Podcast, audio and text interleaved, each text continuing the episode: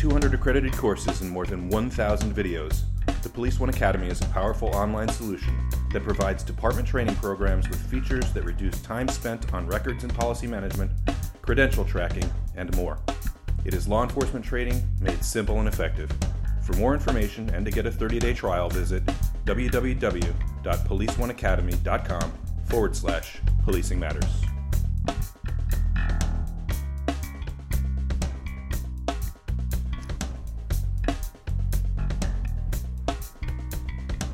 Hello, and thank you for clicking and thank you for listening to Policing Matters, the Police One podcast. I'm Doug Wyllie. We are here at ILEETA in St. Louis, Missouri. It's 2019. Um, it, it, I think it's the 16th or 17th ILEETA. And Bill, you and I, I'm here with my good friend Bill Harvey. Mm-hmm. You and I have known each other for probably 10 years. Or, 16 or 17. Oh, yeah, right, yeah. yeah, a good long while. Um, one of the areas of expertise that you talk about is emergency management. Right. So uh, I know that you've instructed it here, and I know that you've you've done a great deal of instruction uh, back at your home agency and in the surrounding area.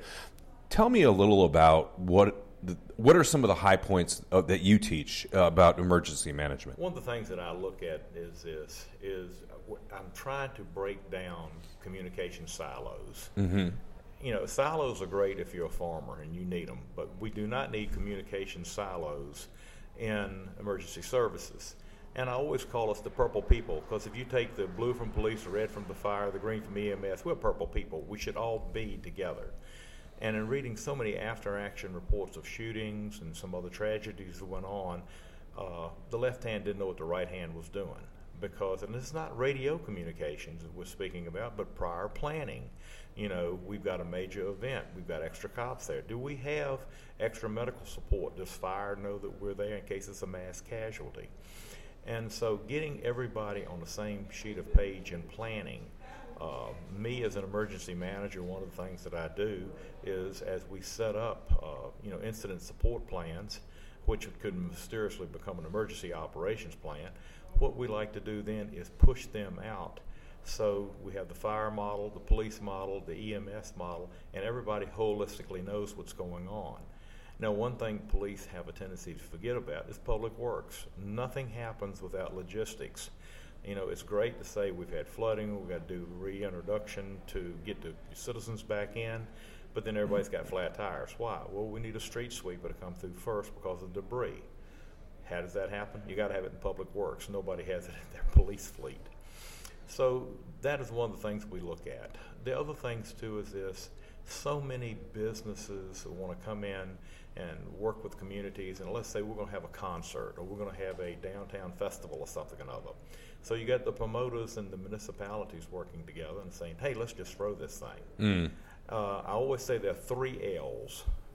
One is what we're doing legal is what we then when I talk about the legal side is you know does it require licensing, street closures, uh, what about the liquor laws or what about the firework laws or such as that.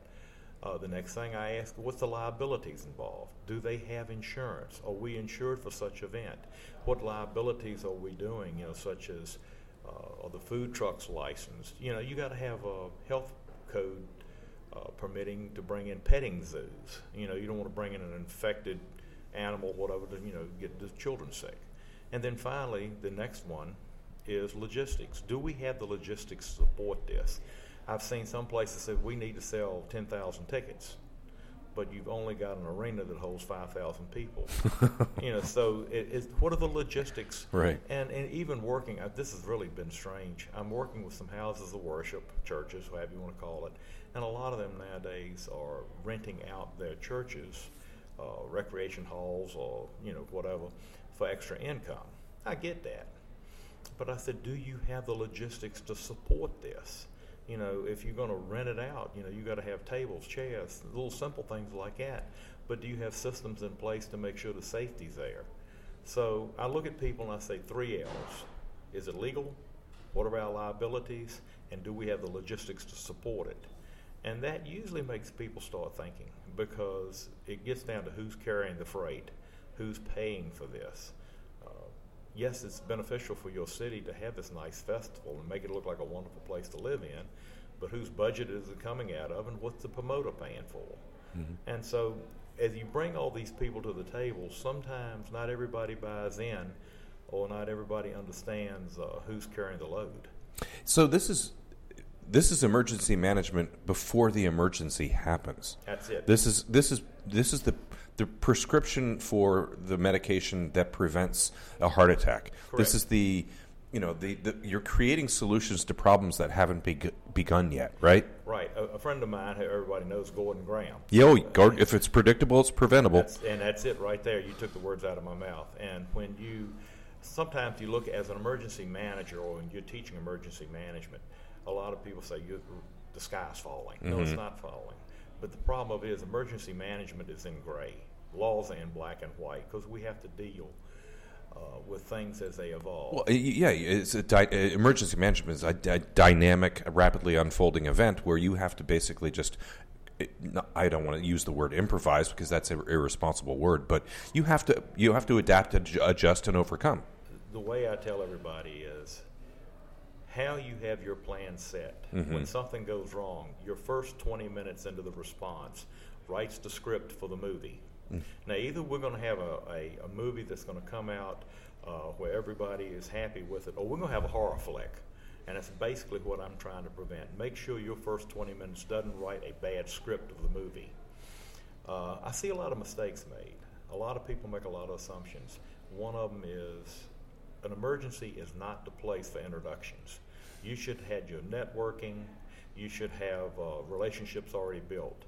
I build it on the two phone call principle. I want everybody in their phone. We used to have Rolodexes for guys like gray haired guys like me. You and me, yeah. But when I look at it as I said, I want a two phone call response. What does that mean? If I come to you, I said, Doug, we have this particular situation. Your response is, let me call a guy. Okay, yeah, this is the other fellow you need to call. I don't have time to Google. I don't have time to go do research, read a white paper. We've got something evolving. So if we don't have an answer in two phone calls, we're having a bad day. And the longer the clock ticks, the less flexibility you have. So um, it's kind of like when we were a kid, you know, when you uh, had a bad report card and you didn't get your mom and dad to sign it until, you know, Monday morning. You know, does it, putting things off make it any better? No, it makes it worse.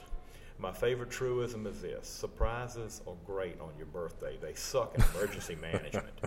So, um, and police are notoriously have always said there's always the guy over there that's going to do this planning, you know. And every department usually has that one old guy that does the uh, old gal that does the uh, planning. But when they retire, that goes to institutional knowledge. Yeah. And then also too, well, where is everything kept? Not on a J drive or not on a hard drive, but it was between his ears or in his cell phone or in his Rolodex. So we've got to train new people to be these planners. And it, it's unfortunately, you know, we're here at ILEETA, and you're seeing all the, you know, the weaponry systems and defensive tactics systems and all the cool stuff. Planning sometimes is not exactly sexy. Uh, you know, you, you're not the most popular kid in the room sometimes.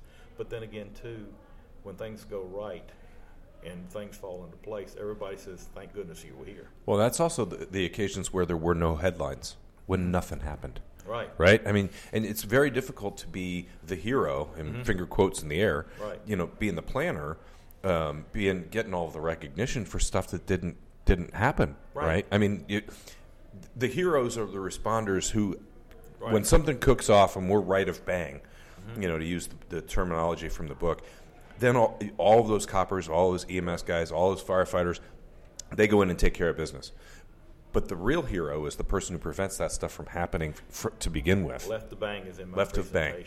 And the, one of the things I always say is this: if nothing bad happens, you're good. You have a historical foundation for next year. Also, too, the insurance companies love it. Oh, yeah. The uh, underwriters from most insurance companies say, "Let's see your plans," and they even give uh, preferred rates because you have planning in place. They don't like you know, these undesirable, unplanned events either. The uh, the historical perspectives are there, and you build on it. Uh, you take your after action report, or what we call the hot wash, refine for next year, and then next year it is not as difficult because you know what works when it's going to work. Well, you've got a template, you've got a model, you've got proven Correct. practices. Correct. And, you know, one of the biggest things that I'm also too looking at this is we're doing a health and hazard evaluation. Uh, it's a HERA. And I'll give you an example, like the one I have to do. I produce one big one for like the Fourth of July events, um, and it's only about two or three pages. It's kind of a safety briefing, uh, especially for volunteers, because I have volunteers show up to work in a crowd of thousands of people. And why do you wear flip flops? Well, it's summer. No, you need a yeah. you need shoes that yeah. are comfortable. Also shoes or boots or something. Yeah, yeah. correct. Uh, you know, you do the uh, the hydration. You, you, know, SPFs. Should we have wasp stings? You know, during the summer. Uh, wintertime, you might do you know the chill factors and things of this. But when you do evaluations, now one of my students came back and told me said that he did an event in South Florida, and he said that when he actually produced a HERA because they have a lot of tourists, and it's kind of like do not get between the alligators and the water because that's their safe haven and they will come towards that. And so he said, I never thought I would do this, but I produced one just to say, don't play with the alligators right. because you've got tourists who may think they're cute. So uh, it's safety for everybody. Yeah. Um, Bill, thank you very much for all of the training that you do, not just here at ILEETA, uh, but at, you know back in your home agency and, in the region that you work in. Um, and thank you again for your time today. I appreciate it. Oh, it's been a pleasure, always. Doug Wyllie, Police One. Thank you again for clicking, and thank you for listening to Policing Matters, the Police One podcast.